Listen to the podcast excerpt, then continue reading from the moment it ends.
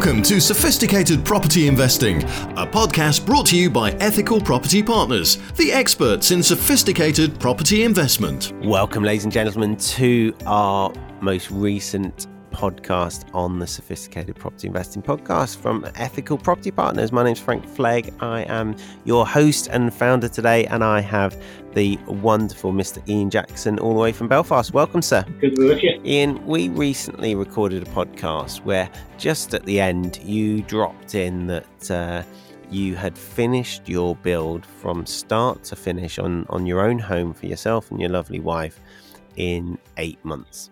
And I think that's pretty amazing for, you know, your principal primary residence. And I asked the question on that podcast, well, how many new builds have you done? And I have to admit, I didn't know the answer. A bit risky, maybe, to ask questions on a podcast that you don't know the answer to. But you had overseen, maybe, uh, the building of your first home when you were newly married 30 odd years ago, and your father in law uh, was a builder and had actually done the vast majority of it. And now, at the age of 67, you've done really your first development on your own two feet. Since then, uh, sadly, your your father in law is not not around anymore. So, I wanted to invite you back in to really ask you for your advice about development, and we'll get into the the nitty gritty of that particular build. Um, and am, am I right in thinking you're building one next door as well yeah. soon? Yes. yeah, so that'll be a really might be a good exercise for you to go right. I would do this the same. I wouldn't do this the same. But before we do, we jump into that particular build. I think property education is a very faddy industry you only have to spend some time on YouTube and see the adverts popping up. And as soon as you clicked on one property ad, you'll see a load of competing ones. And they're all often trying to sell a shortcut to more money in less time. And they're trying to make out it's really, really simple. And they're trying to be trendy. And that's what I mean by fashionable. So a few years ago, it was rent to rent. A few years before that, it was lease options and purchase lease options and sandwich lease options. Um, a few years before that, it was no money down purchasing and same day refinancing. Um, and I think the flavor of the the day at the moment is development. A lot of people are banging on about development. And so my first question to you, Ian, is is it justified? I've heard people say that you've got traditional investing, sophisticate, which traditional investors make the least money out of property investors, still make good money compared to other investors, but traditional investing where you pay market value and you buy on day one and you get your 5 10% ROI that's the worst type of investing in property. Then you've got the sophisticated investor who makes more money and then you've got the developer who makes even more money. Now, I'll lay out where I'm at on this, and but I'm happy to be uh, wrong, and I'm happy for us to disagree. I've seen too many developers lose money on developments to agree with that as a cast iron golden rule. But what what's your take on this massive? Can we use the word obsession with development at the moment? Well, I wouldn't necessarily have an obsession with development because I think um, when you're doing maybe 10 or 20 uh, together, that's a big, big ask when you haven't done any before. The success will be the people you use, as it is in everything else in life. We're only as, as good as, as, as the 10 people we work with uh, around us every day. I've just been very fortunate to get the right people around me to do this. You know, um, the architect that did the job was one of my franchisees, uh, one of my partners here, and um, he very kindly introduced me to um, a, a, builder, and um, that's where my successes came from. And uh, the reason I decided to do it was I wanted to see could I do it. Um, I had ground for sale. I I got uh, planning permission. I got two building sites passed on this particular piece of ground that I've owned from I was well I was reared in in the farm beside it. So I've had, had this field for a lifetime. I've decided it's it's a fight to get planning permission in a rural area.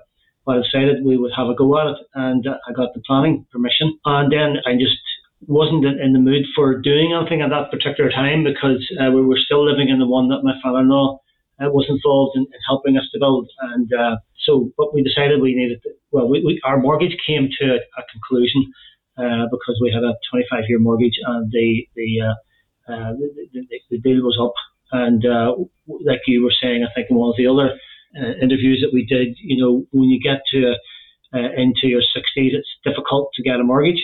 So it is. So we decided we'd sell that house. Um, I pulled together some assets I have, and, and the plan is to be able to build a new house and maybe not have any borrowings or very little. Um, so uh, that, that's that was my, my, my goal. Having said that, it wasn't uh, the plan to go ahead and build right away with the sites on the market for sale. The offers we were getting for it were, were well, in my mind, ridiculous. We, we got to the stage where we had a, uh, someone who was offering me for the both sites, and uh, so I was at a I, I was at a crossroads. Do I agree to take this money or do I do it myself? So usually when I come to a junction like that, I usually decide let's go for it because there's nothing to lose, you know, because um, I already own the site. It's already passed for planning. So um, I decided not to sell and I built it myself. And then in the process of that, my wife and I decided, okay, if we're going to build a new house, well, that, that's, that's how it, one of them for ourselves. So we've customized it uh, to um, her taste. and of course, when I say her taste. You know, there's no point. Uh, us men don't have a lot to say when it comes to building a house, especially when in the inside. um, you, learn that very, you learn that very quickly. But um, w- w- but the big plus with building a new house is the first big thing is you don't have to pay VAT on everything. That's a massive saving. You know, that alone is going to, going to take a 35 grand of it. It's just amazing what, what, what the saving of that is. And um, so, as I said, the, the, the, big thing is, is finding the right people to work with. We've had such a, a, a great um, uh, accommodation with this builder. You know, we're, we're, we're bringing him a plans of a uh, of, of a local uh, uh build of seven apartments, and uh, if we can make that work, we're going to buy that and build it out as well. So um, obviously, you're going to ask me some questions how I find the builder and stuff like that. So I'll hand back to you to see where you want to go next, first of all. I tell you what, you should be a politician, mate. I heard um, snippets of uh, Boris Johnson in the House of Commons uh, yesterday. He's got nothing on you for avoiding a question, I'll tell you. so um, that was all fascinating. But the question I asked was um, Is the hype surrounding development, and I take your point actually, development, you know, is banded around as a, as a, as a phrase. I agree with you. You know, 10, 20 units, that's a development building one property or two or three, hmm, is that development? But let's just stick with, you know, building from scratch as our definition of development for today. I think that's how most of the industry is now using the, the word. Is the hype surrounding it justified? Is it and, and you've you've you've answered parts of it. So you said, you know, yeah. well, there's a massive saving because of VAT. Um, but is it where the majority of property investors should go, in your opinion? Definitely not. I'll tell you why. On the same road, there's there's a, a, a builder's built is, is in the same time as me building a bungalow for uh, to, to sell, and um, he started on site, and all of a sudden he was he was in a swamp, and he had to pilot, and that cost him twenty grand. He had to what pilot? Uh, yep. Put piles in right because it was insufficiently drained then it was too wet yeah, was it? well there was nothing to support the house the ground was soft. So you definitely don't go into these lightly i mean i my attitude was well um, you know it's for me so we'll find if something crops up we'll find somewhere around it. You've got significant resources behind you in terms of money significant resources in terms of um, your power team to call upon experts if something goes awry. You've got a track record behind you. You've got great cash flow from your portfolio. There's a lot of things there that de-risk it for you. Yeah. The, the number of people I've spoken to, they've they've remortgaged their their home. They don't have any passive income coming in, and they're putting everything into development that's their first one that's highly likely to not go to plan, you know, and, and they only make money if plan A, B, and C all come off. And I, I just almost fear for them. Well, I do. I fear for them that if it doesn't go perfectly well, they lose money and they've they've not got anything behind it. Um, a friend of mine was caught. That was the word he the word he used or the phrase he used was caught with, with his pants down. Um, where he he was building out. Um, I think it was over hundred flats. Building out over hundred flats, uh, not not far from here in the uh, in the Midlands, and uh, at the start of the pandemic, and it was tough. You know, he had it on bridging. You know, there's significant lending there. Obviously, it's a pretty centre of the town uh, development, so not not small numbers, and he had to mothball it for a long time, and then the number of uh, contractors you could have on site dropped through the floor. You know, at one point you could only have about 10% of your normal workforce on site because of social distancing and stuff. Um, then you had all the problems with materials getting going up in value, materials being hard to source. Really, really tough couple of years. And he has a property education business which brings in a solid amount of money every single month. And he said to me, his actually his business partner said to me, um, that passive income and it's it's passive for them because they don't do the delivery you know they've, they've got a marketing team they've got a sales team they've got a training team. So it's kind of passive for them. The business partner um, was saying it's that passive income every month that just takes the weight off your shoulders. It's mm. okay if stuff goes wrong because so long as the fundamentals of your business are fine you're going to have some developments that don't quite go to plan. You're going to have some that go amazingly well, and you you, you make a bit more than you you'd even hoped for. But overall, it doesn't scare you, you know. And and that's that's I think what you're talking about there, Ian If it hadn't gone to plan and it cost you forty or fifty grand more, you know, you you would have just taken that in your stride. It would have been a bit of a uh, a shame, but but that's that. And I agree with you, by the way. I think most people that are going on development education at the moment are probably a little premature. They're probably they would probably be better off building themselves a bit of a passive income, building themselves a bit of a, an equity base, and then if, if they have an interest in it. Uh, so there's two things for me actually. One is if you're making money from sophisticated property investing, just keep making money from sophisticated property investing. Don't change something that's not broken. Mm. Um, and I think there's a lot to be said for that. However, if you're wanting to learn something new, you're up for a new challenge, and you have an interest and a passion in development, brilliant. Then go educate yourself on on development, um, because I think it's all about enjoying the the journey. And so, then once you've got those fundamentals in place, once you've kind of cut your teeth on things generally don't go exactly as you expect them to. Things are often going to, you know, life's often going to throw you a curveball, especially in property. Then you can go and uh, and explore your your development. So yeah, I'm, I'm with you on that. That that the hype is is just that it's it's hot air. In a lot of cases, that doesn't mean you can't make great money from development it doesn't mean that it's not the right thing for, for some people to do, but I think it does mean that it's not the right thing for a lot of people to do.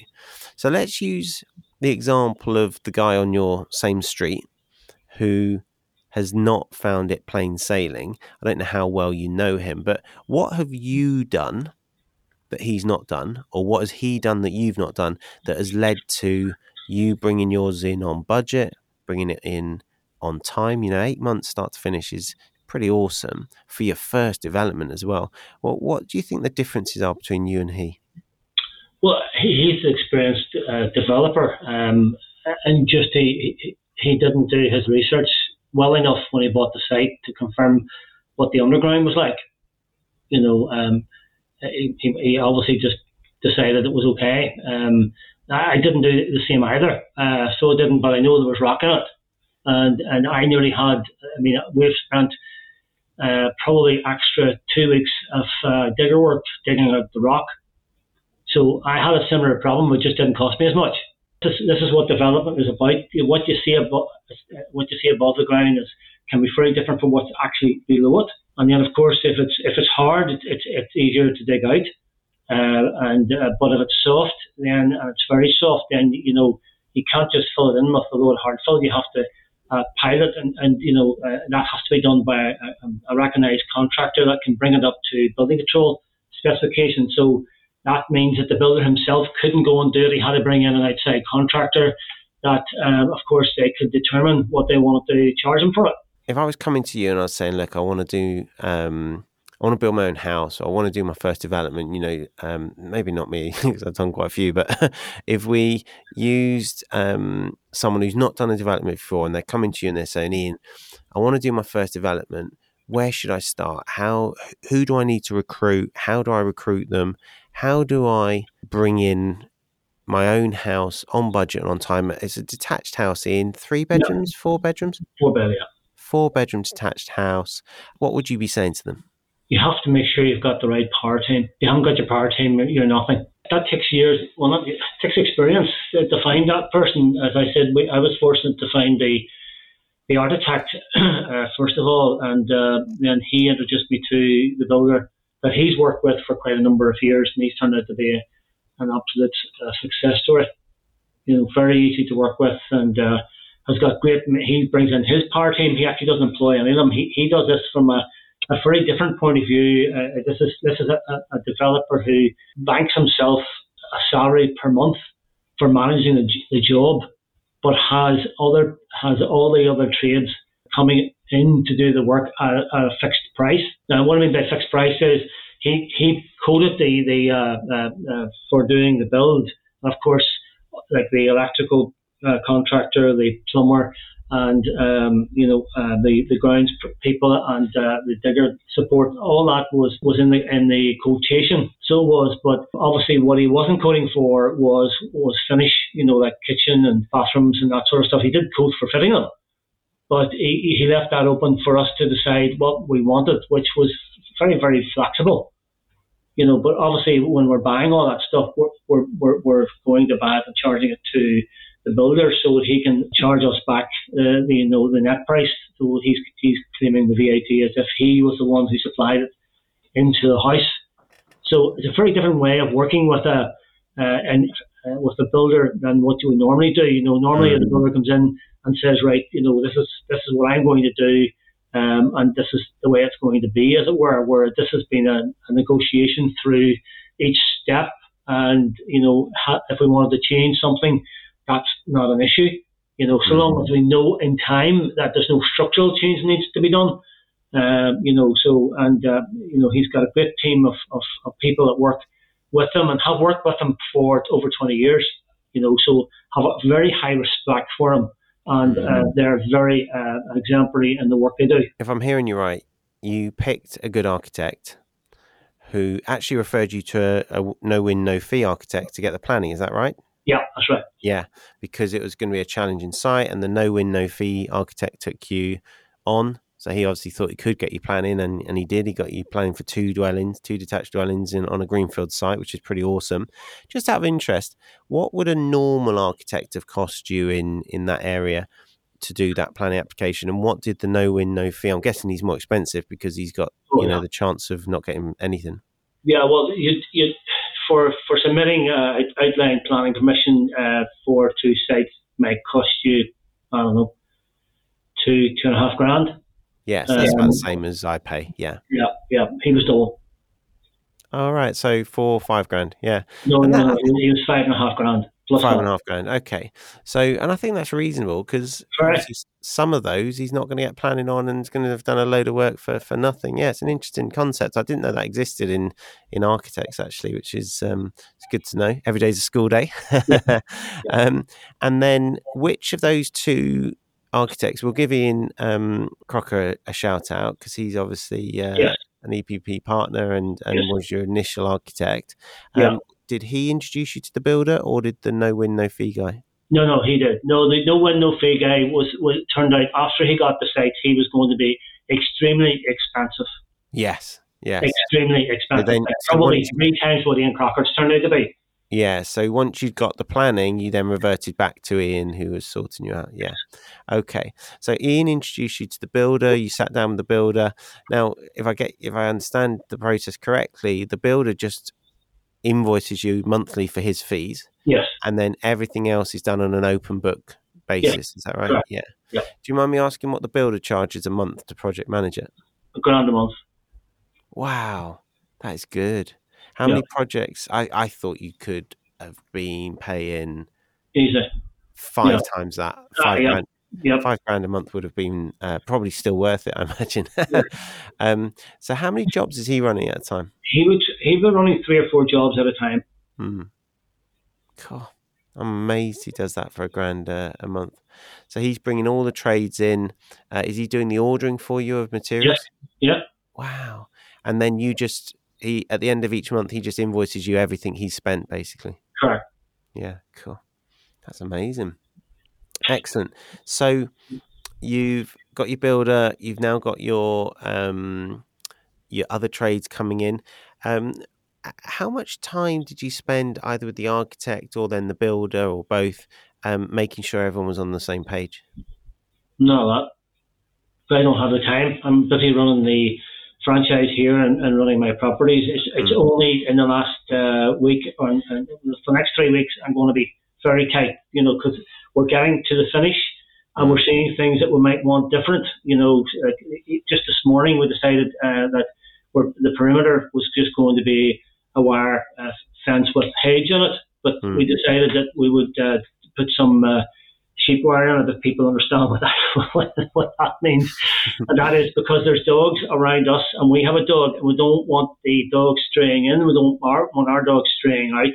Mm. So I was speaking to the uh, the grounds guy this morning at, at, sort of just after eight o'clock, and it turned out he was at the wholesaler, so he was able to grab a couple uh, a couple of of, uh, of rolls of, uh, of, of sheep wire, so that that will keep any vermin out and, and keep any vermin in. so I don't know what sheep wire is. I know what chicken wire okay. is, and I know what pig wire is, but well, I don't know what sheep wire is. What's sheep wire? Chicken wire, same as chicken wire. Chicken wire sheep wire same as chicken wire, only it's it's a much stronger wire. Okay. You know, chicken wire, chicken wire, you could you could crush you could crush in your hand. Yeah. Uh, sheep wire, you wouldn't.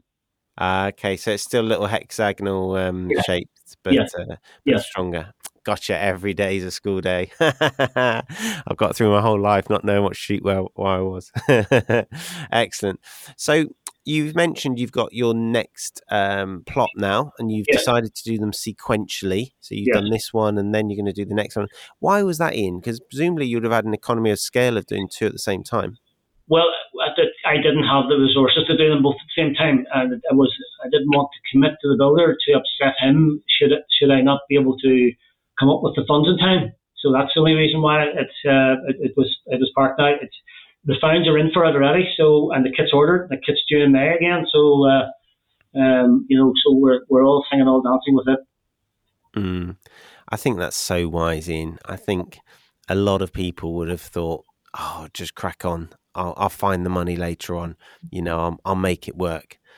But the pressure of doing that, and like you say, the damage then to relationships when you have to keep people waiting or yeah. can't live up to your uh, your commitments. I think it's very wise um, to to do them one after the other. So, and of course, you've got the benefit of having done one. You can yeah. use the learnings on that one to do right. the next one. So, yeah. what have you learned? What will you do differently? What will you do the same? Actually, there's not a much. Well, the changes that we have made in this one was because my wife decided that what she wanted. The next one's going to be. Uh, more standard. So it'll be a walk in the park because uh, we'll not be doing uh, the kitchen design and, and that sort of uh, expenditure mm. that my wife wanted, and, and that's fine. I'm delighted she, she, she's getting what she wants because mm. this is definitely going to be the last house that her and I is likely to live in. Mm. You know, we're both moving on in the years. You know, we're 41 years married this year, so congratulations, uh, mate. We're moving, we're moving, on, so we are. Mm. So, uh, but at least it means that uh, you know, that, that we've established a property for, for life. And it doesn't mean to say we'll, we'll stay there for life, but it's pretty likely we will. Mm, yeah. You know, but the next one's going to be more standard build. I don't mean standard uh, and, and it's cheap. I mean standard in that, you know, will not be uh, spending, uh, you know, like uh, special crafted things for the kitchen and stuff like that. And, uh, you know, bathrooms are a little higher spec and, you know, all that sort of stuff. And, uh, that won't be necessary for the next one, you know, so yeah. Absolutely, guys. If you are interested in seeing this house in uh, in the flesh, Ian and I did a YouTube video, YouTube episode uh, at the property on location just a few months ago, so you can see it partway through the uh, build. And I tell you what would be great, Ian, is if we could do another episode now that it's finished. You know, so once yeah. you and your your lovely wife have moved in, I'll uh, I'll pop over next time I'm in Belfast, and we can uh, we can do a follow up episode of the finished one, and then of course the the new one starting. That'd be good. But guys, if you want to see the actual uh, development, the site's beautiful, rural. Uh, Northern Ireland, uh, then pop over to the YouTube uh, channel and you can find that uh, episode with Mr. Ian Jackson himself. Fantastic, Ian. I'm so delighted for you, mate. This second one that you're building, will you sell that or will you hang on to that? Um, we'll hold on to it for, uh, for a little while. Um, my son's going to move into it, so uh, and that will help us to gain the uh, the profit tax free. Ah, so if he lives in it for a bit, you can get yeah. good lending on it, and then you've got your capital gains tax. Yeah. You're a smart cookie, and I like it. Um, have you had the same staycation boom over there in Northern Ireland that we've had here in England and Wales? Uh, not just as not just as big. No, okay. there is one, but not just as uh, as, as uh, aggressive as yours is. Okay, because at the moment, everything I'm looking at, I'm thinking, can we do that as a uh, yeah. as a holiday let? Just because yeah. the, the, the profits are through the roof. Um, I've um, and I, I, was thinking it's a beautiful location. I bet that would work really well as a holiday let. So maybe when your son moves out, it might be an opportunity. Or um, yeah, maybe not. We'll see. Yeah. Maybe we'll, um, maybe we'll, get a caravan in your garden well, that he moves yeah. into every time you let his house out. Is this Matthew we're talking about? Yes. Yeah, he'll love me for saying that. only joking, Matthew. Only joking. get a little uh, get one of those um, log cabins at the end of your garden you know ian thanks for coming on mate thank you for sharing your perspective on the on development i think you've done a, a stunning job given that you were doing this really for the first time and doing it alongside building your your epp business in in Ireland. I'm I'm delighted for you. Just finally, how much time would you recommend someone who's going to build a property, which was a single detached four bed from start to finish? How much time a week do you think they need to budget? It's all about the people again, because I have seven other projects that I'm that I have uh, live with another uh, maintenance team that we're because we've got. Uh, six flips and um, another one about to come on that we're preparing at the moment. So I didn't have, I did not have a lot of time to spend on, on site, mm. nor, nor did my wife. Uh, it, it, we just were, were very fortunate that the uh, that the builder knows what to get on with. I would have met him there maybe once a week. You know, mm. up until now at this moment in time, as we're getting to a close, I'm there trying to get there every day. Mm. But if I'm not there every day, we're speaking on the phone, and yeah. uh, you know we, we've, we've captured what his his advice is just so solid. You know, when he mm. comes on to me and he says, "Look, you know, I think we need to change this," I'm saying, "Go for it, Colin." You know, mm. because mm. that's you know, I've just I just know that he's not he's he's not coming on to change something for to charge me more. Yeah. Because he, because he's not in for the profit in the deal because he's getting his management fee that's a big help. I think you know it it, it, it separates you know where the money's coming from. It puts you on the same page as him, doesn't it? It puts yeah. you on the same team, and I think that's very valuable. Yeah, yeah, it's a it's a nice way of working. I think you've hit on a on a winning formula. Fantastic, Ian. It's always great to chat, mate. I love your pearls of wisdom. I uh, I always learn something whenever we uh, chat, and um, I will look forward to coming over to, uh, I think next month I'm over in Northern Ireland. So I'll look forward to seeing you then. Until next time, ladies and gents, happy investing. Sophisticated Property Investing, a podcast brought to you by Ethical Property Partners, the experts in sophisticated property investment.